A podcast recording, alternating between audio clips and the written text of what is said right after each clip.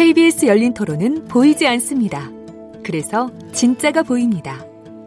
누구에게나 묻고 진심으로 대답을 들으며 서로의 생각과 마음이 통하는 진짜 토론. 토론은 라디오가 진짜입니다. KBS 열린 토론. 시민 김진애의 진행으로 듣고 계십니다.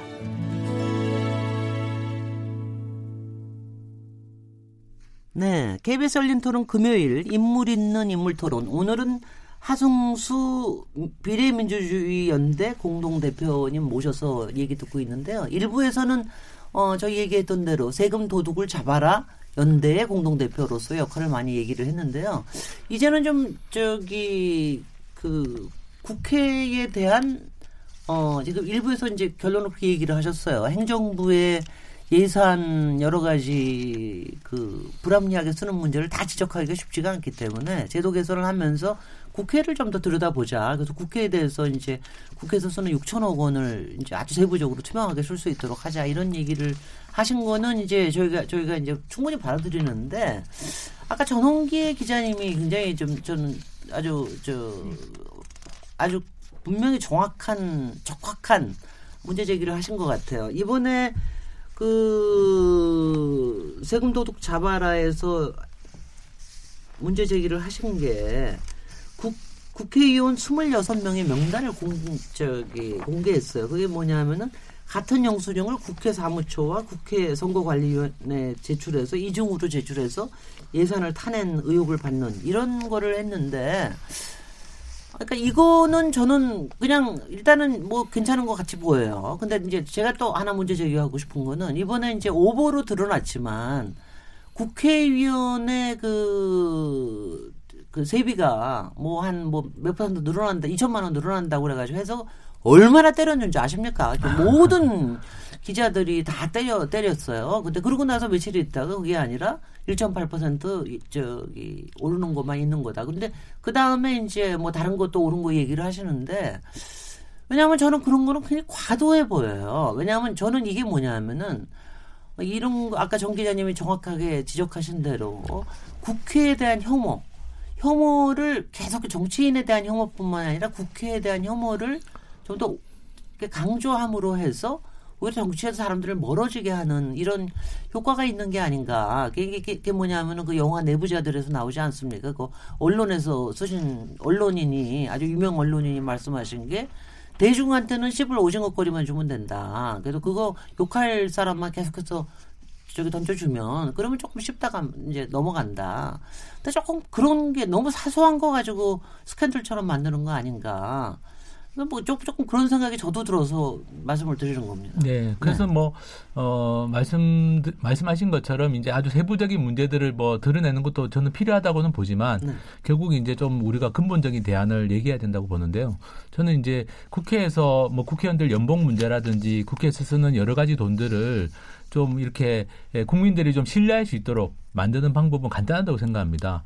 아, 국회의원들 연봉을 지금 국회의원들 스스로 정하게 돼 있는 거를 그렇게 하지 말고 어, 지금 영국 같은 경우는 독립기구가 국회의원들 연봉 수준을 정하게 돼 있거든요. 네. 그게 영국 국회 개혁 차원에서 만, 만들어진 제도입니다. 어, 만들어진 지 얼마 안 됐고요. 네. 어, 그래서 우리나라도 항상 이제 국회의원들 연봉 관련해서 이런 논란이 일어나는 이유가 연봉이 얼마인지도 투명하지 않고 그것도 국회의원들 스스로 정하기 때문이라고 저는 봅니다. 그래서 어, 작년인가 재작년에 국회에서 그 특권 내려놓기 추진위원회라는 게 국회의장 자문기구로 만들어진 적이 있었는데요. 거기에서도 제안한 게 국회의원 뭐 보수 산정위원회 가칭 그런 데에서 차라리 국회의원 연봉을 정하게 하고 각종 혜택을 정하게 하고 그리고 어, 이 정보를 투명하게 공개해서 국민들이 신뢰할 수 있도록 하자. 어, 그런 제안을 했는데 저는 좀 어, 이번에 국회의원 연봉 논란도 그렇고 이런 문제를 개선하기 위한 방법으로 어, 제도 개선한다면 저는 뭐 국회의원들의 연봉 수준을 정하고 또 국회에서 드는 각종 예산을 좀 관리 감독하는 독립기구 같은 게 좀 필요하다고 봅니다. 음. 영국에서 그걸 만들어서 성공적으로 지금 운영하고 있거든요. 그래서 좀 그렇게 좀 대안을 가지고 우리가 문제를 풀어 나가면 좋지 않을까 말씀하신 것처럼 이게 좀 소모적인 논란으로 그치지 않으려면 네 그리고 또 한 가지가 이제 뭐 선거제도 개혁이 중요하다고 보는데요. 선거제도는 조금 나중에 얘기하죠. 조금 나중에 어차피 제일 많이 얘기해야 되니까. 알겠습니다. 예, 예. 이 부분에 대해서 최, 최 기자님. 네. 아니 그래서 그 근데 이제 국회의원의 연봉 체계 뭐 이런 거에 관해서 사실 기자들도 잘 몰라요.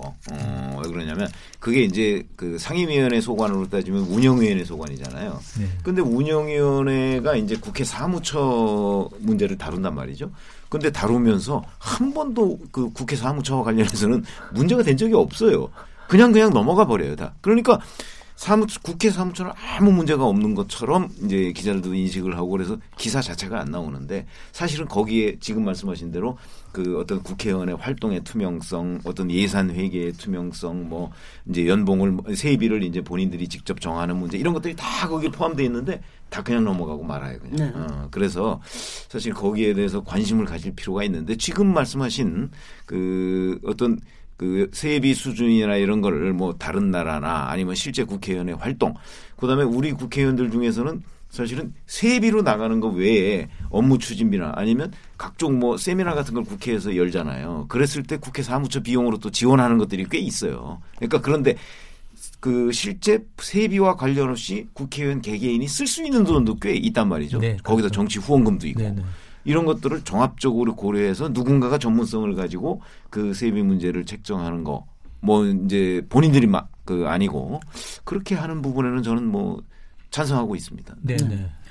저는 어쨌든 지금 현재 우리나라 정치 구조가 고비용의 고비용의 정치 구조 이거 자체가 굉장히 문제인데 사실 이거에 대해서는 좀 그 논의를 하지 않고 의원 개개인의 세비 뭐 이런 식으로 접근을 하다 보니까 이게 굉장히 지역적이고 굉장히 좀 자극적인 소재로 이렇게 아까 말씀하신 것처럼 씹을거리로 이렇게 네. 얘기만 되다가 흘러가는 게 아닐까 이런 생각이 좀 듭니다. 그래서 들여다 보면 사실 의원들이 좀 억울해하는 부분들이 있어요. 그런 것도 분명히 있는 것 같습니다. 예, 왜냐하면 실제로 돈이 많이 든다는 거죠. 정치 활동을 하는 데 있어서 아시다시피 뭐 저희는 소선구대니까 1등이 아니면 의미가 없으니까 굉장히 치열하잖아요. 지역구 활동도 사실 굉장히 치열하기 때문에 그 평소에 지역구 관리하는 데도 돈이 굉장히 많이 들고 그다음에 각종 홍보 비용, 정치 홍보물 광고물 찍는데도 돈이 많이 들고 뭐 그런 비용들 다 하면 사실 정치 후원금도 그렇게 많은 돈이 아니다. 그리고 세비 받은 것도 내 in my pocket 하는 거 아니라 다 그런 정치 활동 하는데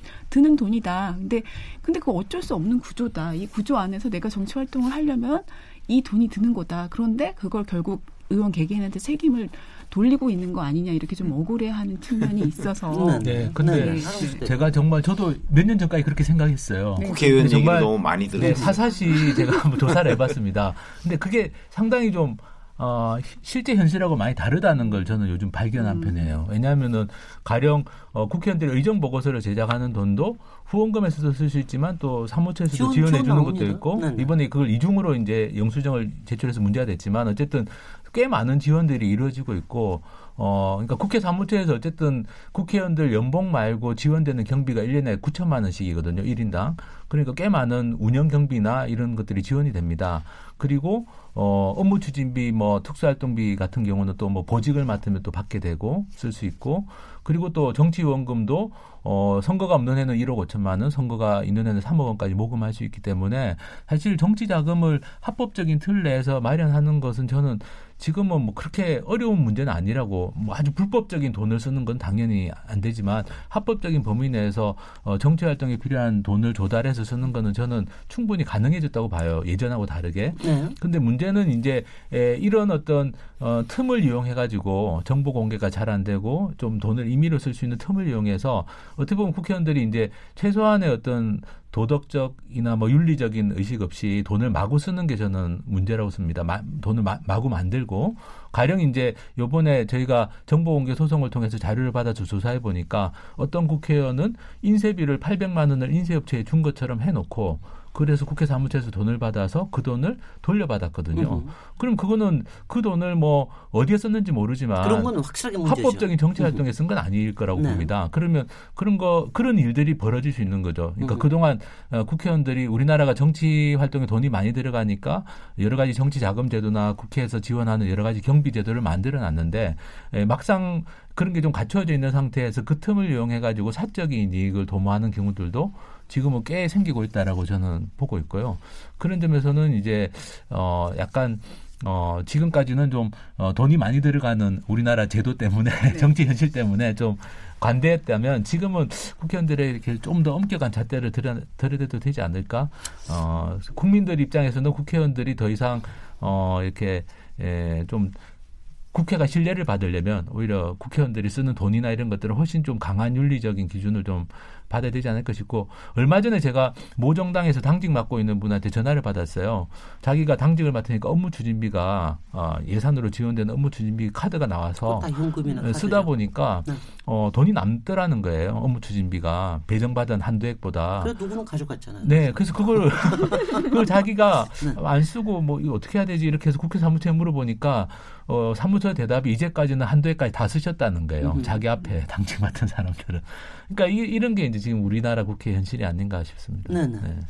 근데 그 현실이요. 아, 저는 저기 제가 아무래도 이제 한번 국회의원을 해왔기 때문에 제가 내부 사정을 알아서 더 그런 게 있는데 왜냐하면 저는 이거 이 점은 굉장히 불만이에요. 그러니까 지금 어 분명히 이제 그렇게 좀 비상식적으로 아니 그러니까 비리에 가깝게 뭐 저기 그, 그, 그 그걸 뭐라고 해야 이중 영수증을 쓰는 네. 간에 하지도 않은 일을 하고 돈 타내고 이러는 일도 분명히 있겠지만 그런 건 이제 분명히 나쁜 일이지만 국회의원의 실정에 대해서 이 사람들의 경영이나 재정의 실정에 대해서 저는 솔직하게 알려져 있는가 저는 음, 그렇지 음. 않다고 봅니다. 음. 그러니까 제가 왜 그러냐면 저는 비례대표를 했기 때문에 솔직히 지역구 관리나 이런 거에는 별로 로드가 없었어요. 그리고 저도 꽤 나름대로는 저그 후원금도 모았습니다마는 근데 설마 정말 제가 뭐 특별히 한 일도 없는데 다 나가요.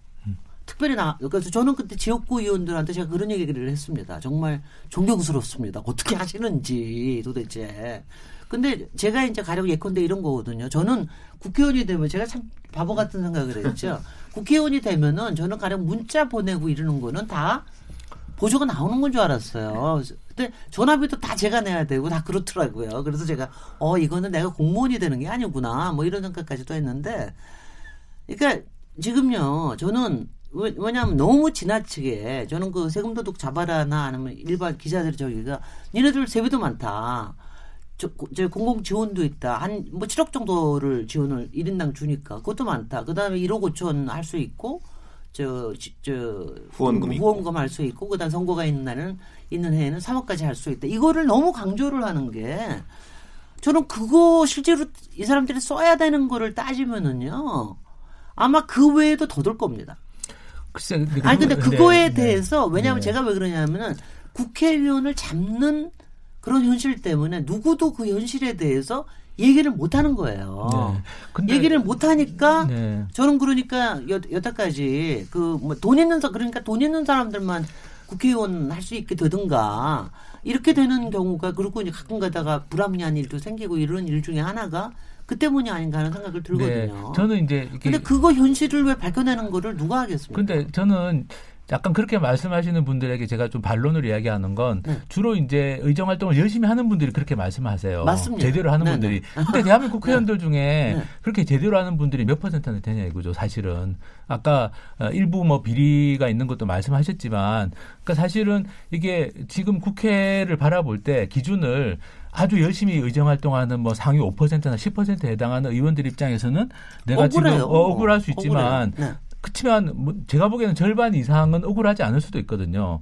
그러니까 우리가 어떤 이 기관을 국회라는 기관을 개혁한다고 했을 때는 저는 열, 열심히 하시는 분들이 너무 본인 기준으로 보지 말고 아니 근데 예. 아니 근데 저는 저는 열심히 한다는 것뿐만이 아니라 지역구를 의원을 한다라고 하는 거에 그 그러니까 현실적인 거를 좀, 봐, 좀 봐줘야 된다라는 거. 아 그리고 그런 게 좀 아무렇지도 않게 좀 언론에 나왔으면 좋겠는데 하도 뭐 조금만 그런 얘기하면 다들 두드려 두드려 패니까 아예 말을 못 하고 있는 게 네, 그- 문제가 아닌가 하는 글쎄, 생각이 근데 들어요. 저는 네네. 이 대목에서 이제 우리 하-. 하승수 대표가 지금 하시는 일에 대해서 오히려 좀 음. 공감하는 편입니다. 지금 이제 진행자 말씀하신 거하고는 좀 거리가 있는데 음.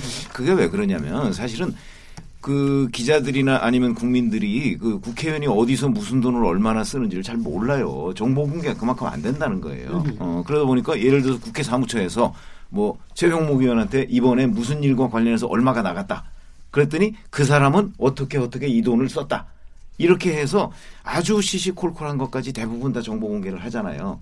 그러면 아마 지금 얘기하는 정치 불신 이런 게 별로 없을 거예요. 오히려. 왜냐하면 아 이 사람은 100만 원 갖다가 실질적으로 쓴 거 보니까 100만 원을 다 썼네 여기에다가.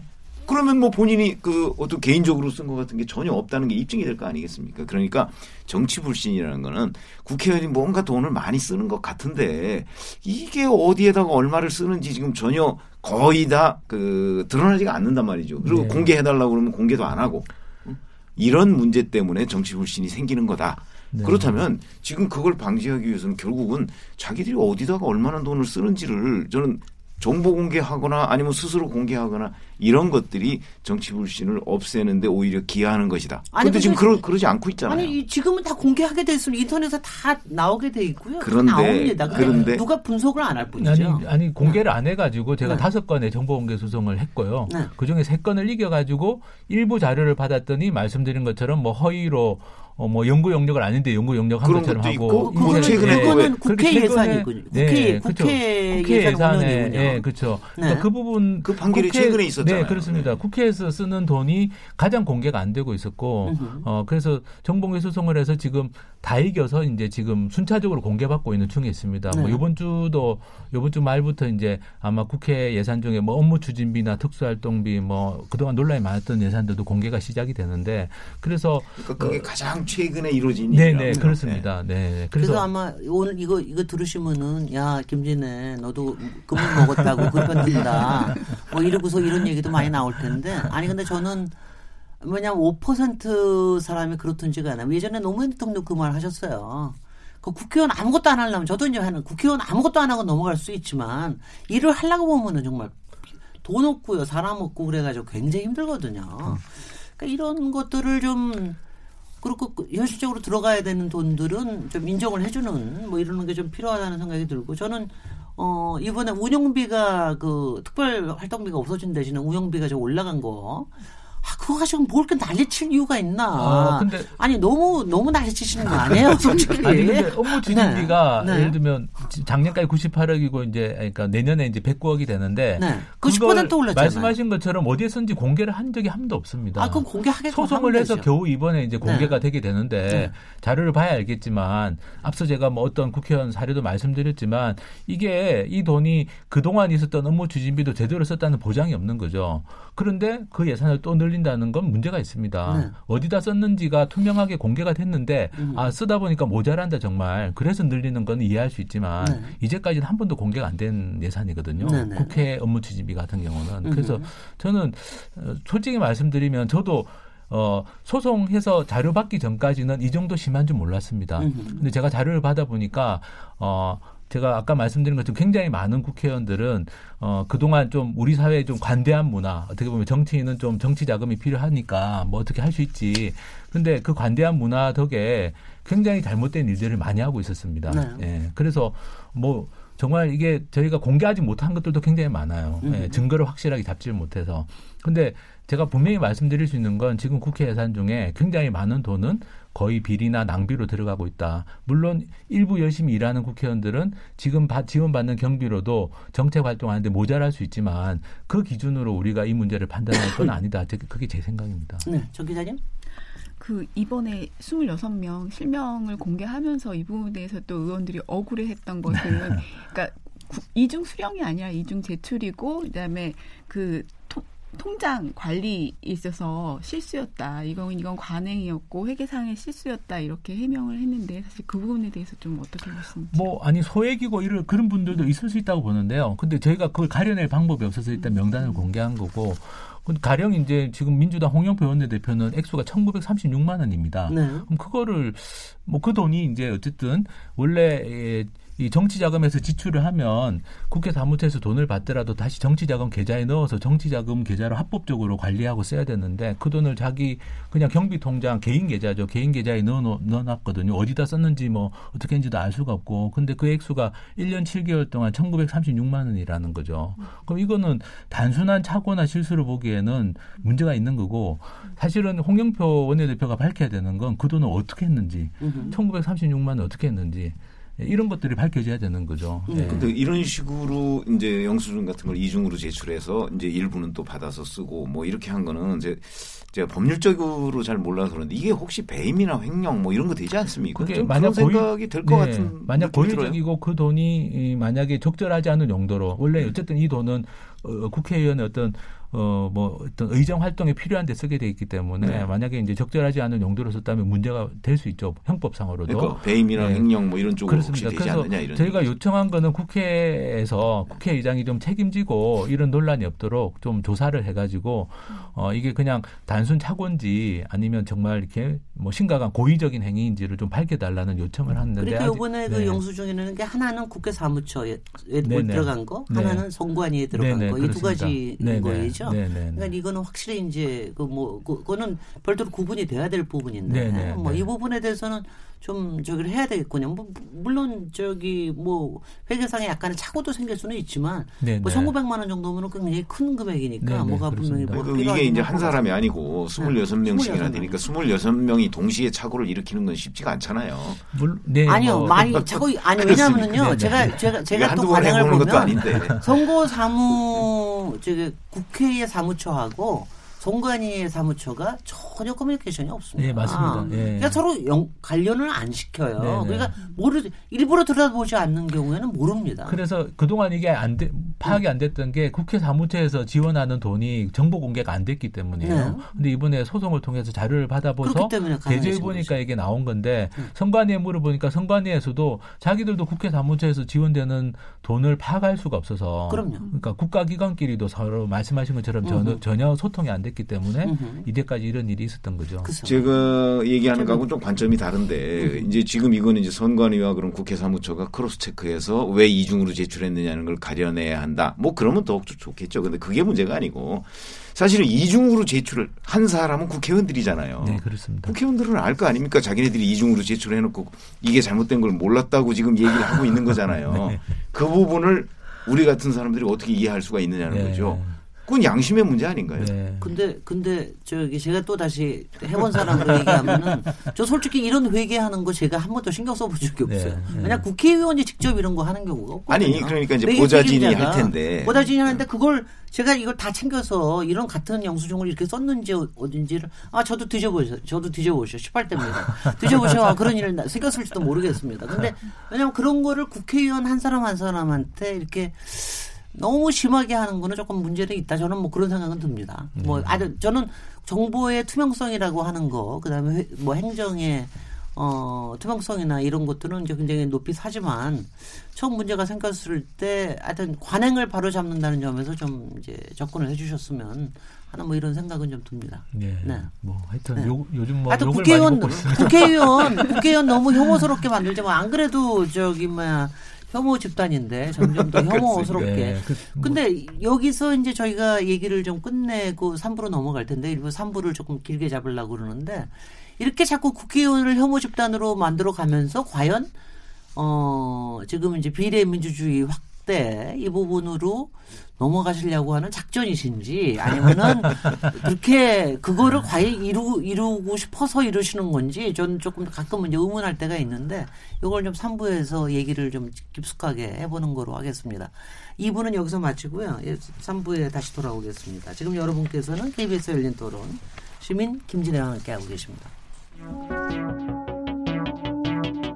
라디오 토론이 진짜입니다. 묻는다, 듣는다, 통한다. KBS 열린 토론. 시민 김진애의 진행으로 듣고 계십니다.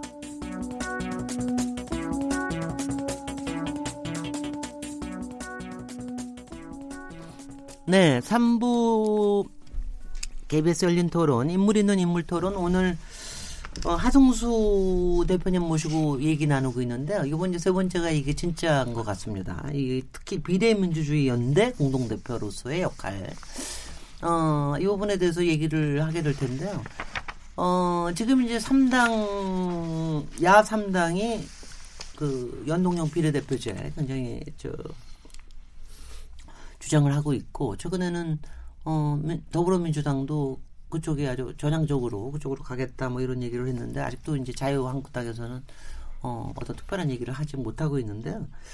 어, 이 선거제 개편에 대해서 지금 이제 이제부터 논란이 굉장히 뜨거워질 것 같으세요. 근데 보니까 하동수 대표께서는 정치 정계 특위의 자문위원이시더라고요. 네, 네. 근데 그래서 이 부분에 대해서 어, 어떤 이- 어떤 일단 어떤 입장을 갖고 계신지부터 얘기를 좀 들어보겠습니다. 네, 뭐 저는 제가 활동하는 단체에서나 뭐 또는 제가 활동하는 녹색당도 마찬가지인데 뭐 연동형 비례대표제로 반드시 이번에 선거제도를 개혁해야 된다라는 입장입니다. 네.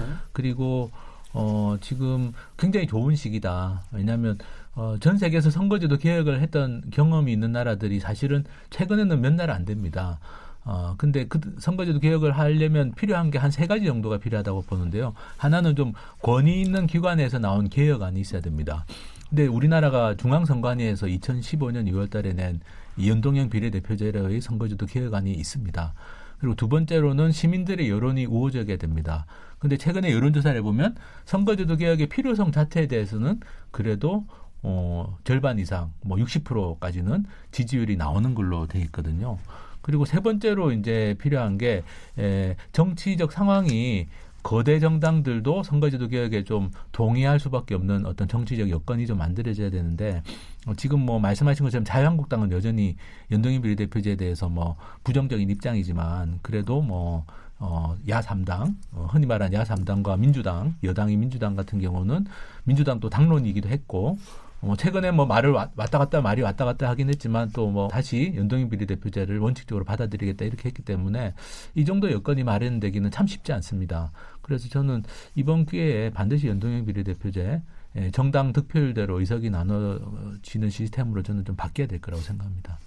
제가 하나 질문 드리고 싶은 게. 있는데 이제 이해찬 대표가 네. 그 최근에 무슨 얘기를 했냐면 연동형 비례대표제가 우리 당의 당론은 아니다 이렇게 얘기를 네, 했습니다. 네. 아, 이제 6개 권역으로 나눠서 정당 명부식 비례대표제가 우리의 당론이다. 물론 정당 명부식 비례대표제도 연동형 비례대표제의 네. 하나의 방편이긴 합니다. 어, 그러나 그렇게 얘기를 했어요. 근데 이게 상당한 정도의 차이가 있거든요. 음, 이제 그런 거 하고 그래서 지금 말씀하신 대로 이제 더불어민주당이 과연 그 야3당 그러니까 제1야당 저 제1야당을 뺀 제2, 3, 4 야당이 주장하는 연동형 비례대표제에 동의했다고 보십니까? 저는 동의했다고 보지 않거든요. 아, 일단 이제 더불어민주당 당론이 뭐냐와 관련해서는 네. 좀 팩트 체크 차원에서 보면 이게 연동형 비례대표제가 당론인 게 맞습니다. 왜냐하면 아니요, 그렇진 않아요. 아니, 지금 권역별 저희가 여기 비례대표제, 와서는 권역별 비례대표. 분명히 저희가 이 이거 가지고 한 두세 번 토론을 했는데요. 권역별 연동형 정당 비- 명부식 비례대표. 권역별 연동형 비례대표제 지금 아니, 그게- 이야기하는 그게- 거. 그게 사실 연동형 비례대표제 여러 왜냐하면은- 종류가 있습니다. 글쎄. 왜냐하면은 작년에 작년에 제가 그 국회 정개특위 구성됐을 때 더불어민주당 의원들하고 간담회를 했습니다. 네.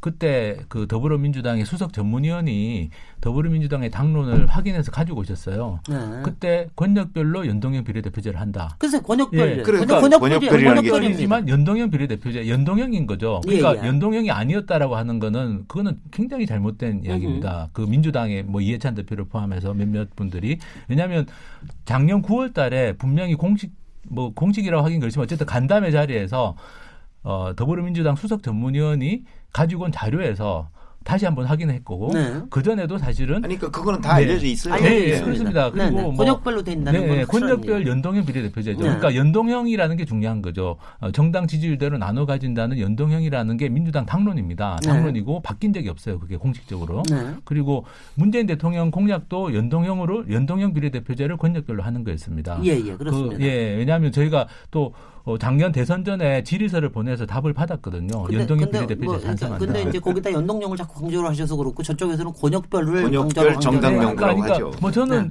권역별로 하든 뭐 전국 단위로 하든 연동형이냐 아니냐가 중요하고 그건 음흠. 선거제도 이론상으로도 어 비례대표제냐 연동형 비례대표제냐 아니냐가 중요하지 그걸 뭐 음흠. 전국 단위로도 할 수 있고 권역별로도 할 수 있습니다. 그러니까 본질이 아닌 걸 가지고 최근에 말을 좀 이상하게 이렇게 좀 해서 사람들에게 혼선을 주는 저는 전략을 좀 썼다고 생각하고요. 민주당 지도부가 최근 들어서. 근데 이제 뭐 아마 다시 그래도 연동형 비례대표제를 다시 원칙으로 받아들인다고 뭐 어 그저께 말씀하셨으니까 네. 좀 이제는 좀 그런 혼선을 안 줬으면 좋겠습니다. 국민들도 혼란스러우실 것 같아요. 네. 글쎄요. 근데 저기, 네. 저하고 생각이 많이 달라서. 저기 그냥 하나만. 다른 거 얘기 안 왜. 그러냐면 네네. 권역별 정당 명 부식 비례대표제하고 지금 말씀하신 그러니까 전국적 연동형 비례대표제하고 굉장히 큰 차이가 있는 겁니다. 정당 기준으로 보면 네. 아, 아, 그거 물론- 말씀만 제가- 저기, 예, 최- 예. 최- 네, 최영목 기자님. 그게 그러니까 뭐가 다른지 그게 굉장한 차이가 근데 있는데요. 연동형 연동형 비례대표제를 할때 예, 뉴질랜드는 전국 단위로 하고요. 네, 네. 독일은 권역별로 합니다. 네, 네. 근데 그렇죠. 선거 결과를 보면 우리가 흔히 말하는 이제 표의 등가성이라고 하는 그러니까 정당에 대한 지지가 의석으로 연결되는 걸로 보면 양쪽이 그렇게 큰 차이는 나지 않습니다. 아니, 그래서 그- 물론 이제 구체적으로 제도를 설계하는 거에 따라서는 좀 달라질 수 있지만. 예, 큰 틀에서 봤을 때는 연동형이냐 아니냐라는 게 선거제도의 기본 쪽에 뼈대가 되고 그걸 이제 뼈대 위에 예, 지붕을 씌울 때 뭐 권역별로 씌우느냐 전국 단위로 씌우느냐는 뭐 저희가 그것도 뭐 중요한 논의 주제이긴 합니다만 어, 어쨌든 최근에는 이제 뼈대하고 막 이- 이걸 막 섞어서 이렇게 이야기했기 때문에 좀 문제라고 보는 거죠. 네, 이제 현실 최고- 정치로 보면 굉장히 중요한 차이가 물론 있는 뭐 것이 바로 그렇습니다. 뭐냐면 네. 더불어민주당이 왜 권역별 정당 명부식 비례대표제 도입을 희망했겠어요. 사실은 지금은 뭐 이제 2년 전에 총선하고는 좀 상황이 다릅니다. 전국 정당이 좀그 있죠. 당시에는 전국 정당 하려고 했던 거 아니겠어요. 그러니까 무슨 그렇습니다. 얘기냐면 네. 영남 지역에서 단 한 석도 안 되는 거예요. 그래서 그저 자유한국당 음. 때문에. 그러니까 영남 지역에서 좀 교도를 확보하자는 차원에서 권역별 비례대표제를 제안을 했던 거라고요. 네, 네, 네. 그런 거죠. 근데 지금은 조금 입장이 바뀌었어요. 이제 영남에 자력으로 진출을 했어요. 음흠. 그렇게 되니까 저는 이제 생각이 좀 바뀌었을 거라고는 보는데 네, 네, 네. 그래서 제가 아까 속셈을 여쭤본 겁니다. 네네. 정 기자님. 저는 사실 이 논의하기 전에 아까 말씀하셨을 때 이제 국민들의 찬성 의견이 60% 정도라고 말씀을 하셨지만 사실 굉장히 관심이 있지 않으면 현재 선거구제의 문제가 뭐고 그거를 바꾸는 게왜 그렇게 중요한 정치 개혁 이슈인지에 대해서 사실 모르는 분들도 굉장히 많거든요. 그래서 이 부분에 대해서 많이 알리고 이- 그, 그래서 이제 국회를 압박하고 이런 게 굉장히 중요한 일이라고 생각을 해서 현재 선거구제가 가장 큰 문제가 뭔지 이걸 네. 바꾸면 뭐가 바뀔 수 있는지 좀 말씀해 네, 네, 주시면 좋을 네. 것 같아요. 저는 뭐 세 가지로 설명을 드리는데요. 이게 첫 번째는 어쨌든 유권자들은 지역구 후보를 찍을 때도 정당을 기준으로 많이 투표를 합니다. 근데 그 정당에 대한 지지가 어, 의석으로 연결이 안 되는 거죠. 어, 그리고 특히 이번에 지방선거 때는 좀 심한 경우는 뭐 50% 지지를 받은 정당이 90% 의석을 가져간다든지 그런 현상들이 나타나기 때문에 저는 어쨌든 한 표의 가치가 똑같이 인정되는 어, 선거 결과를 만들려면 연동형 비례대표제가 돼야 된다. 30% 받으면 30% 지지를 받으면 30% 의석을 가져가고 5% 지지를 받으면 5% 의석을 가져가는 게 저는 어, 민주주의 원칙에도 좀 맞다고 보고요. 두 번째로는 이게 이제 에, 한 표의 가치 문제만이 아니라 국회 구성을 바꿉니다. 어떤 선거제도냐에 따라서 가령 덴마크는 지금 20대 30대 국회의원이 41%예요. 근데 대한민국은 20대 30대 국회의원이 2016년 총선했을 때 1%였습니다. 300명 중에 3명. 어, 비례대표제 국가가 청년들이나 여성들의 국회 진출을 쉽게 합니다. 비례대표제라는 선거제도가. 왜냐하면 이게 정당을 보고 찍는 거기 때문에 지역구에서 당선되려면 말씀하신 것처럼 돈도 있어야 되고 여러 가지 뭐 네트워크도, 어, 네트워크도 있어야, 되고, 뭐 유명세도 있어야 네. 되는데 네. 비례대표제라는 선거제도는 그게 좀 상대적으로 그런 자원이 적은 뭐 여성이나 청년이나 소수자나 이런 분들이 이 국회에 진출할 수 있는 가능성을 넓히는 어, 그래서 국회 구성을 좀 다양하게 만든다는 게 저는 두 번째 이유고요. 네. 세 번째는 이제 어 이게 결국에는 국회의원들의 의정 활동을 또 바꿉니다. 어 지역구 관리에 신경을 많이 써야 되다 보면 아무래도 상대적으로 국가적인 정책에는 좀 소홀할 수밖에 없는데 예, 그러면 이제 국회 구성에서 어쨌든 이 비례대표제 정당 지지 중심으로 선거를 해야지 예, 아무래도 지역구 관리보다는 좀 더 국회에서 예정 활동에 신경 쓰도록 정당 지도부도 그렇게 할 수밖에 없고 개별 국회의원들도 그렇게 갈 수밖에 없는 거죠. 지금처럼 지역구 관리에 상당히 많은 에너지를 쓰다 보면 결국에는 정작 국회의원들이 해야 될 국가 정책에는 집중하지 못하는 현상들이 있는데 그걸 그래도 좀 완화시켜 줄 수 있는 게 저는 지금 논의하고 있는 연동형 비례대표제라고 봅니다. 네. 혹시 뭐 이 부분에 대해서도 또 이론이 있지만 여기서 또 하나하나 다 반발했다가는 또 이제 뭐 저희 뭐 언제까지 날새야 갈 많은데 지금 몇 가지가 걸림돌들이 있습니다. 제가 먼저 네. 얘기하면 일단은 어떤 경우에나 어 약간의든 조금 많이 든 국회의원 수가 늘어나지 않으면은 사실 이걸 도입하기가 굉장히 어렵다라고 하는 문제. 근데 아까처럼 국회 혐오 계속해서 만드시면서 이걸 과연 국민을 설득할 사람이 누가 있느냐 이거고요. 그다음에 정개특위에서 사실 이제 선거제도 개혁이라고 하는 거는 모든 당이 동의를 해야 되지 않습니까? 근데 자유한국당이 어떤 거가 있으면 동의가 되겠느냐. 뭐, 이, 저는 솔직히 자유한국당 입장에서는 굉장히 쉽지 않을 거라고 생각이 되거든요. 요새 특히, 어, 뭐, 저, 뭐, 지지율도 조금 올라가고 이러는 판에. 그래서 이런 부분, 요거 두 가지만 일단 얘기하겠습니다. 그 다음에 이제 세 번째는, 어, 지역구를 좀 개편을 해야 되는데 그거는 이제 별도로 얘기를 하고요. 그러니까 하여튼 국회의원 정수를 늘리는 부분 이 부분에 대해서 어떻게 어떤 설득력을 가질 수가 있겠습니까? 어, 저는 뭐 국민들이 원하는 건 특권 없는 국회라고 생각합니다. 그러니까 네. 지금 국민들이 뭐 국회의원 연봉 뭐 오버이긴 했습니다만 국회의원 연봉 올라간다고 하니까 그렇게 청와대 청원이 많이 뭐 이렇게 동의 서명이 이루어지고 이런 거가 결국 국회에 대한 불신인데 국민들이 국회에 불신하는 원인 중에 하나가 어쨌든 국회의원들이 예, 시민의 대표라기보다는 좀 특권화되어 있다라고 느끼는 건데요. 저는 어, 국회의원들의 특권은 줄이고 국회 의석을 늘리는 게 저는 국회 개혁의 방법이라고 생각합니다. 어, 구체적으로 계산을 해보면 어, 제가 계산을 해봤는데요. 국회의원 연봉을 좀 지금 우리가 OECD 국가 중에서도 국회의원 연봉이 국민소득 대비로 보면 높은 편입니다. 네. 어, 그래서 국민소득 대비 높은 연봉을 좀 줄이고 또 국회의원들도 요즘 저한테 많이 말씀하시는 게 개인 보좌진 9명까지 필요 없다. 음흠. 지금 우리가 지역구 관리 중심이라서 그런데 선거제도 바뀌고 하면 개인 보좌진 9명 한 8, 7명으로 줄여도 괜찮다. 어, 그래서 연봉 좀 줄이고 개인 보좌진 숫자 좀 줄이고 좀 낭비되는 예산들 있으면 좀 줄여가지고 지금 국회 예산이 6천억 대인데 그걸 가지고 360명으로 늘리면 어, 그건 국회도 개혁되고 국민들이 보기 싫어하는 특권도 줄어들고. 어, 또 300명이 360명이 되면 국회를 좀 더 일하는 국회로 만들기가 쉽습니다. 지금 상임위원회 같은 것도 아까 뭐 예산결산 특별위원회도 상설해야 되고 상임위원회도 좀 숫자를 더 늘리는 게 맞거든요. 그래서 어, 제대로 좀 일하는 국회를 만들자. 특권은 줄이고 의석은 늘리고 일하는 국회를 만들자. 저는 그게 진정한 국회 개혁의 방법이라고 생각해서 저는 어쨌든 어, 이 부분은 정말 에, 뭐 시민단체든 지식인이든 다 설득을 해야 되는데 최근에는 시민단체들하고 학계에 있는 분들이 토론을 해보면 의석을 늘리자는 것에 대해서는 거의 반대 의견이 없어요. 네, 네, 네. 그렇습니다. 글쎄, 근데 이제 그걸 그걸 어, 우리 유권자들이 어떻게 생각하느냐가 현실적으로 굉장히 중요합니다. 그럼요. 아, 그러니까 결국 이 연동형 비례대표제도 의석을 늘리지 않고서는 불가능한 일이거든요. 저도 의석 국회 의석을 늘리는 것에 대해서 반대합니다. 현재 뭐 300석 정도면 충분하다. 그게 뭐 여러 가지 근거가 있습니다. 어, 그렇기 때문에 아마 여론 조사를 뭐 이미 했던 조사 결과도 있고 앞으로도 하면 의석을 늘리는 문제를 돌파하기는 쉽지 않을 것이다. 그렇기 때문에 지금 자유한국당에서는 사실 연동형 비례대표에 대해서 본격적으로 논의해 본 적이 한 번도 없습니다. 뭐 의원총회나 또는 뭐 어떤 정책위 차원에서 그렇기 때문에 지금 나경원 신임 원내대표가 얘기하는 것도 우리가 아직 본격적으로 얘기해 본 적이 없으니까 한번 좀 의견 수렴을 해보겠다는 차원입니다. 그리고 개인적으로는 의석수 늘리는 게 과연 가능할까 하는 데 대해서 회의적이다. 이렇게까지 지금 나와 있는 거거든요. 거기까지가 팩트인데 과연 의석수 늘리는 문제에 대해서 국민적인 공감대를 확보할 수가 있을까? 저는 그 이 부분에 관해서는 더불어민주당도 좀 걱정을 하고 있을 거라고 생각을 해요. 아, 다만, 지금, 네, 다만 지금 오히려 꼭 마치 대통령한테 지금 맡기던 식으로 얘기하고 있잖아요. 그리고 그- 그- 오히려 이런 자유한국당이 이런 데에는 매력을 느낄 수 있을 것 같아요. 몇 년 전에 더불어민주당이 바로 권역별 정당 명부식 비례대표제에 관심을 가졌던 데처럼.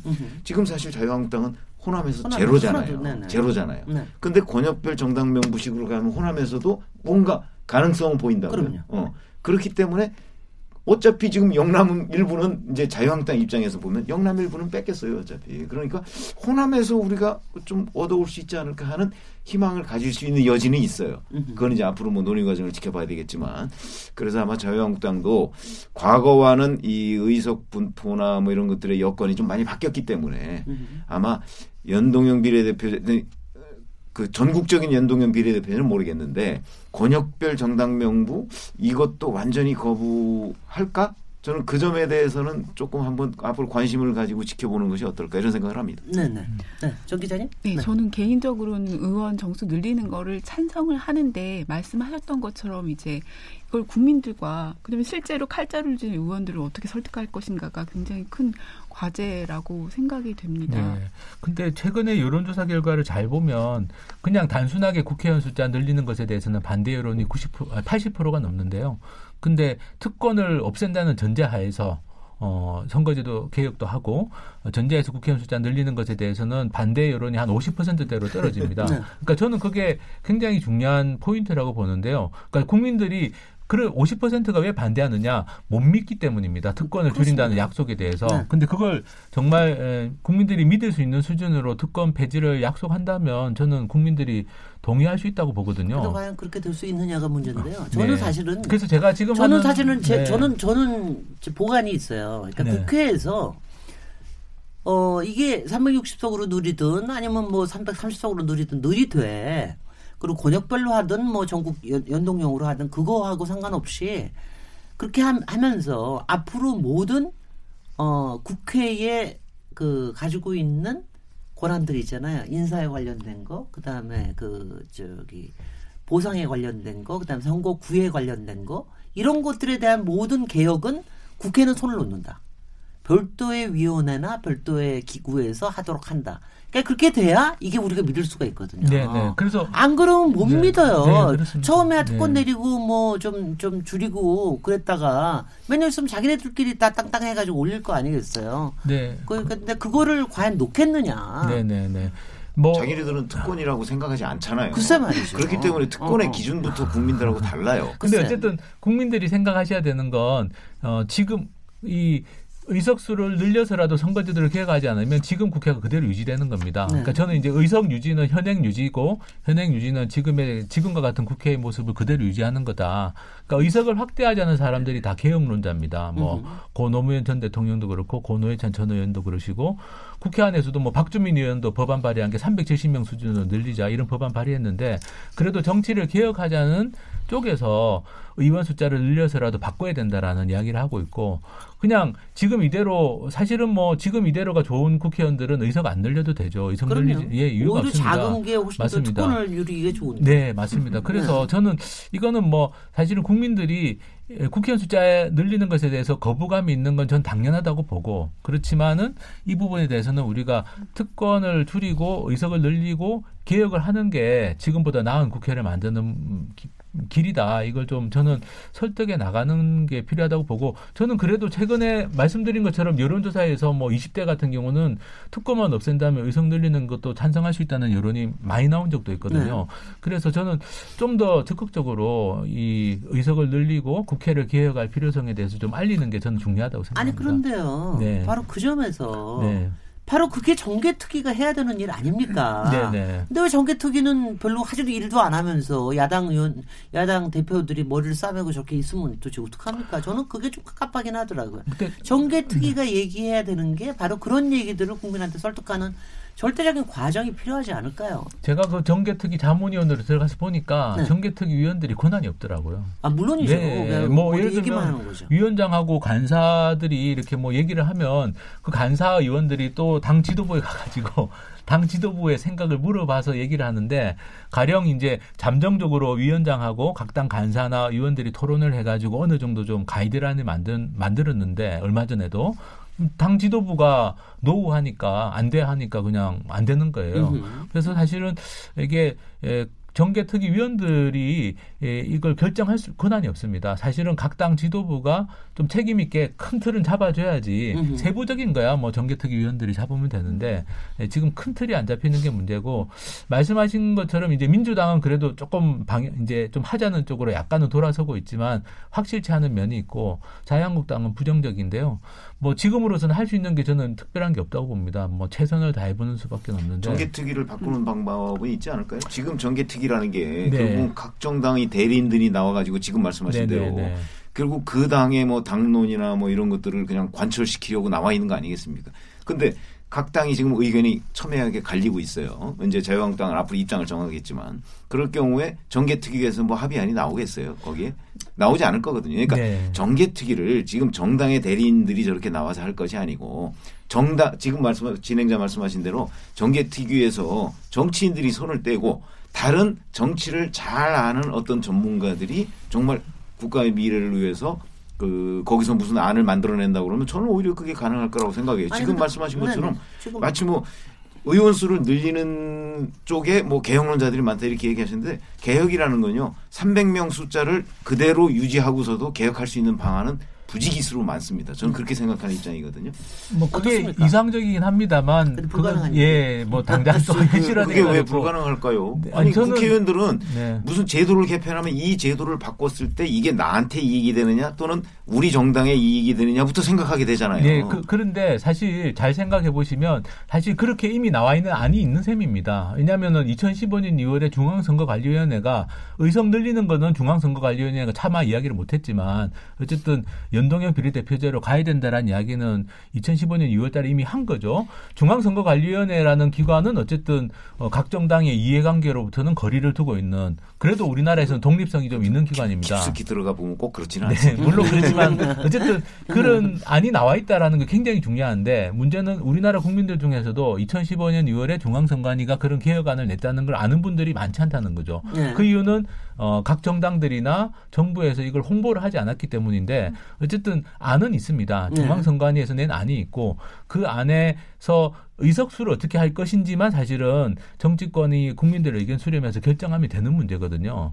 어, 저는 어, 우리가 어떤 권위 좀 믿을 수 있는 안이 없는 건 아니라고 생각하고 지금 필요한 거는 이거 할 거냐 말 거냐라는 이제 결정을 내려야 될 시점이지 논의는 사실은 2015년 2월에 그 안이 나온 다음에 에, 2015년 가을에도 치열한 논의가 있었고 또 어, 지난 촛불 이후에도 또 계속 논의가 있었습니다. 작년에도 국회에서 정치개혁 특위가 있었고 올해도 네. 정치개혁 특위가 있었고 그래서 사실은 논의는 저는 충분히 충분하지는 않지만 어느 정도 했다고 보고 어, 지금 필요한 건 어쨌든 중앙선관위가 제안했던 안을 받을 거냐 말 거냐 어, 그 안을 받으려고 할 때 딱 하나 걸리는 게 의석수 문제가 걸린다면 그 의석수 문제를 어떻게 할 거냐 좀 그렇게 좀 생각을 했으면 좋겠고 저는 자유한국당의 교독이 나쁘지 않습니다. 왜냐하면은 우리가 지금 검토하고 있는 안이 독일에서 하고 있는 안인데 독일은 지금 기민당, 기사당 그 보수 정당이 장기 집권하고 있는 나라잖아요.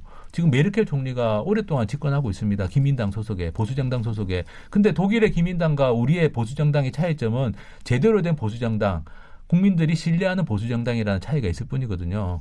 그 차이를 만드는 게 이제 저는 선거 제도라고 봅니다. 그래서 자유한국당도 사실은 조금만 그 자유한국당 의원들이 이 나라를 생각하면 저는 뭐, 어, 이 제도에 동의할 수 있을 거라고 보는데 뭐 그게 지금 뭐 현실적으로 잘 안 되는 게 안타깝습니다만 저는 꼭 그렇게 뭐 비관적으로만 보지는 않습니다. 결국 시한의 문제인 것 같은데요. 그러니까 2020년 총선에 이 선거 제도를 가져가려면 사실 그 심상정 대표가 정계특위 대표가 내년 2월까지는 이제 결정을 해야 한다라고 얘기했는데 지금 현재 상황에서 사실 그게 좀 불투명한 거라서 이제 하 대표께서는 결국 정치권의 결단이라고 얘기했는데 과연 그 결단을 내년 2월까지 내릴 수 있느냐라는 네. 부분에 대해서 저는 뭐 희망을 갖고는 있지만 사실 지금 현재 돌아가고 있는 상황이 그렇게 녹록해 보이지는 않는 네, 것 쉽지는 같습니다. 않습니다. 네. 전혀 내년 2월이면은요 자유한국당 전당대회 있어가지고요 그새 대표 뽑히고 나면 또 내부의 구도가 또 굉장히 달라지고 그럴 거기 때문에 또 한 가지가 아닌 게 아니라 그거를 굉장히 많이 이제 일반 국민들은 이제 독일이라고 하는 나라는 상당히 뭐 정치적인 민도도 높고 그러니까 이제 그게 연정이라고 하는 것도 이제 가능할지 무엇보다 모르지만 내각제 국가고. 그, 그 내각제 국가, 국가고요. 근데 우리는 과연 이렇게 해서 하면은 여러 다당제를 인정하는 꼴이 될 텐데, 그러면 그렇게 했을 때 과연 대통령제에서 이걸 잘 끌고 나갈 수가 있겠느냐. 더군다나 앞으로 뭐 통일 통일까지는 아니더라도 남북 교류라든가 이런 거 굉장히 여러 가지 이슈들이 있고 우리는 안보에 특히 신경을 쓸 수밖에 없는 나라인데 객관적이 되겠네 이런 거에 대한 의구심을 가시는 국민들도 꽤 있습니다. 어떻게 어떻게 어, 생각하십니까? 저는 근데 이게 우리가 지금 일종의 승자 독식 구조인데 이게 굉장히 위험하다고 생각을 해요. 국내적으로도 이게 정치를 계속 갈등 중심으로 돌아갑니다. 왜냐하면은 어, 선거에서 진 쪽은 다음번에 이기려면 어, 갈등을 만들어서 계속 갈등을 만들고 상대방을 끌어. 어, 상대방을 끌어내리는 데만 집중하게 돼 있지 않습니까? 음흠. 그런데 이런 상황에서 우리가 이후에 남북 관계가 어떻게 변할지 모르지만 어, 사실은 우리가 좀 배워야 될 게 독일 같은 경우는 연방제 국가인데다가 선거제도가 비례대표제이기 때문에 동서독의 에, 통일 이후에도 상당히 갈등 요인이 많았지만 잘 풀어냈거든요. 어, 저는 지금 우리의 이 승자 독식 구조는 상당히 좀 위험하다. 국내적으로도 위험하지만 이후에 에, 여러 가지 남북 관계나 여러 가지 변화들이 생겼을 때 여러 다양한 목소리나 사회적인 어떤 이 뭐 이런 문제들을 담아내기에는 좀 굉장히 좀 어, 부족하다는 생각을 하고요. 어, 저는 그 의원 내각제니까 독일 의원 내각제 아니냐고 말씀하시지만 사실은 대통령제 국가 중에서도 비례대표제를 택한 나라들이 더 많습니다. 그리고 어, 많은 나라들이 이 대통령제와 비례대표제를 결합시킨 나라들도 있고 또 우리나라는 또 그 나라들하고 또 다른 점은 우리나라는 순수 대통령제는 아니거든요. 우리는 해방 이후에 늘 국무총리가 있는 어, 어떻게 보면 약간 의원 내각제와 대통령제가 좀 혼합되어 있는 형식이라서 어, 다당제하고는 저는 잘 맞다고 봅니다. 어떻게 보세요?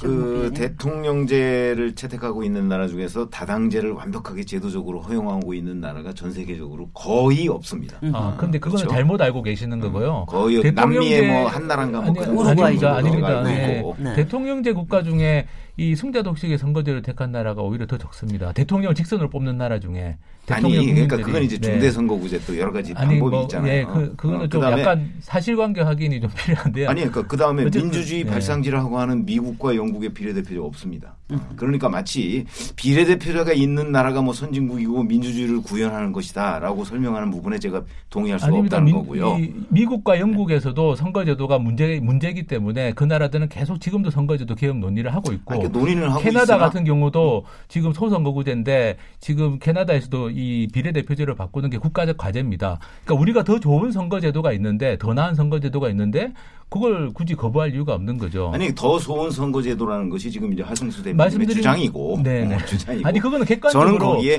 동의하지 아니, 않는다는 객관적으로 것이고 민주주의 측면이나 여러 가지 국민들의 삶의 질에 지금의 이 승자 독식의 선거제도는 문제가 많다는 그 이미 아니 구분이 그렇게 싸울. 필요는 없어요. 아니 근데 아무 그게 왜, 결정권이 그게 없으신 왜 분이에요. 그게 왜 비례대표를 확대하는 데만 비례- 꼭 에, 필요한 것이냐 이거죠. 것처럼 비례대표제 예를 들어서 제가 말씀드린 게 중대선거구제를 통해서도 사실은 승자 독식 구조를 바꿀 수 있어요. 세계적으로 선택한 나라가 거의 없습니다. 아하. 네, 그거는 뭐 제가 아니, 말씀드린 게 객관적. 사실이라서. 이제 네. 이겁니다. 비례성을 강화하는 거에 대해서는 다들 국민들도 오케이를 하나. 지금 연동형 비례대표, 특히 전국구 단위로 연- 연동형 비례대표제 하면은 이런 우려들이 있는 거예요. 이제 첫 번째는 다당제가 돼서 역시 전국이 너무 불안해지는 거 아니야. 그 다음에는 이거를 통해서 솔직히는 아까 뭐 새로운 피들 저또 특히 합리적이고 젊은 피들이 들어온다고 그러지만 또 한편에서는 이거 뭐 모르는 사람들이 와가지고서는 어 국회가 또 시끄러워지는 거 아니야? 그 다음에 세 번째는 오히려 올드보이들이 들어오는 채널을 만들어주는 거 아니야? 왜 이것도 있습니다. 올드보이들이 뭐 이, 이거 하면은 또 이제 지역하고 비례하고 같이 공동으로 어 입후보할 수 있게 뭐 하는 이런 것들, 그러니까 이런 여러 가지들이요. 뭐 이런 건 있습니다. 네, 근데 응, 선, 응. 선거제도도 과학입니다. 이게 네. 사회 사회학이랑 또 과학이기 때문에 예, 선거제도에 대해서 국제적으로 연구를 한 결과가 그렇습니다. 어, 이 비례대표제가 어, 이 다당제를 낳는데 다당제를 낳을 가능성이 많은데 다당제가 더 정치 안정성이 높습니다. 네. 네, 그게 객관적인 사실이고요. 민주주의도 더 잘 됩니다. 네. 사회 갈등도 줄어듭니다. 그리고 어, 뭐 여성이나 청년들이나 다양한 계층이 진입하는데 정치에 진입하는데 장벽을 낮춰주는 효과가 있습니다. 이게 예, 과학적으로 이미 증명된 사실이기 때문에 그 점은 좀 인정했으면 좋겠습니다. 통계적으로 과학적이 아니라 통계적으로. 과학이니까. 사회과학도 과학이기 때문에 그리고 뭐 이제- 자연과학만 과학이 아니라 이게 통계적으로 국제 비교를 통해서 이미 다 나온 거기 때문에 네. 많은 나라에서 지금 비례대표제로 선거제도를 개혁하려고 노력하고 이 있습니다. 우리나라만이 아닙니다. 정치학, 정치학에 보면요. 비례대표제의 여러 가지 방법이 몇백 가지가 넘습니다. 전 세계적으로.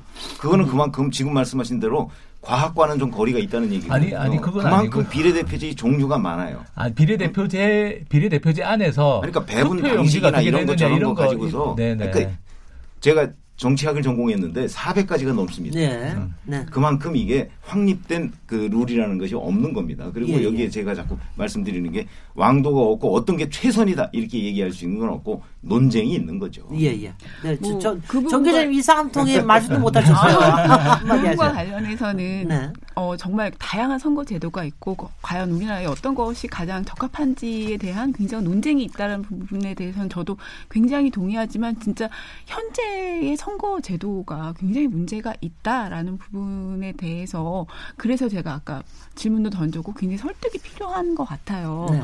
뭐 예를 들면 아까 말씀하셨던 것처럼 저도 되게 답답한 게 그 인적 구성 국회의원 인적 구성 같은 경우 우리나라 이제 20대 국회의원의 평균 연령이 50.5세. 라고 하고 말씀하셨던 것처럼 20대는 제로고 30대는 한 명이고 40대 국회의원 숫자도 다른 나라 비교해 보면 굉장히 적은 편이거든요. 그리고 뭐 여성의 비율 도 굉장히 적은 편이고 뭐 장애인이라든가 기타 소수자들의 비율이 굉장히 작은 편인데 이거는 정말 승자 독식 구조 내에서는 사실 그들이 지역구 의원을 차지하기 굉장히 어렵고 그다음에 저희는 비례대표 병립형 비례대표제이기 때문에 사실 그분들이 비례대표 의원으로도 자리를 차지하기 굉장히 어려운 상황이고 더군다나 신생 정당이나 소수 정당 같은 경우 비례 의석을 얻는 게 이제 3%가 이제 정당 득표를 얻어야 하는데 그게 거의 생각보다 굉장히 힘든 일이거든요. 아, 지금 녹색당 몇 년 됐는데. 아직 1%도 안1% 됐잖아요. 그런 면에서 사실 굉장히 논쟁이 있고 과연 연동형 비례대표제가 정말 좋은지 우리나라한테 적합한 건지 대통령제가 맞는지에 대해서는 굉장히 놀- 많은 논란이 있지만 선거 제도를 현, 현 시점에서 개편해야 한다라는 필요성에 대해서는 네. 저는 이견이 없다고 생각이 됩니다. 예, 예. 이제 마칠 시간인데요. 어, 오늘 굉장히 독특한 분을 초대를 해서 이 인물 있는 인물 토론을 꾸미다 보니까 여러 가지 얘기들이 나왔습니다. 하승수 공동대표님이신데요. 녹색당의 공동운영위원장. 또 세금 도둑을 잡아라라고 하는 부분의 공동대표, 또 비례민주주의연대 공동대표 이 세 가지 아주 굉장히 중요한 어, 과제를 담고 있는 인물이기 때문에 오늘 아주 화제가 뜨거웠습니다. 아, 긴 시간 굉장히 함께 해주셨는데 마지막 오늘 얘기하신 거 다 중점으로 해서 한 1분 정도 마무리 네. 말씀을 해주시죠. 저는 뭐 좀 우리 정치가 정말 우리 삶에 도움이 되는 국민들의 삶에 도움이 되는 정치가 되었으면 좋겠고 어 그게 촛불 민심이라고 생각합니다. 그리고 기회가 왔고 지금 기회에 선거제도 개혁하고 국회 개혁하고 하는 것이 저는 앞으로 20년, 30년 후 동안에 우리의 삶을 좌우하는 문제라고 생각해서 말씀하신 것처럼 뭐 여러 가지 아직 예, 논쟁점이 있다고 하지만 저는 대체로는 좀 가닥은 잡혀 있다고 보고 네. 지금은 좀 우리가 좀 행동하고 좀 결단을 해야 될 때가 아닌가 싶습니다. 근데 결단을 하려 그러면 압력도 많이 가야 될것 네. 같고요. 그다음에 국민들의 설득도 많이 해야 될것 같고요. 내일 토요일 날 국회 앞에서 집회도 있습니다. 네. 근데 집회를 많이 한다고. 아 저는 왜냐하면 지금 말씀하신 대로 굉장히 좀 국민들이 뭔가를 받아들일 이럴 태세가 돼 있기 때문에 네. 어떤 이렇게 대립 구도로 가기보다는 하여튼 조금 같이 설득하는 과정으로 좀 가면 좋겠다 하는 이런 생각을 딱 들고요. 오늘 하여튼 토론에 참석해 주신 최병묵 정치 전문 기자님, 전홍기의 프레시안 기자님 두 분께 감사드리고요. 특히 오늘 나오셔서 정말 이게 아주 기탄 없이 본인의 얘기를 다 해주신 하승수 비례민주주의연대 공동대표님 긴 시간 함께 해 주셔서 감사드립니다. 아, 좋은 주말 보내시고요. 저는 월요일 7시 20분에 다시 돌아오도록 하겠습니다. 감사합니다. 감사합니다. 네, 고맙습니다. 감사합니다.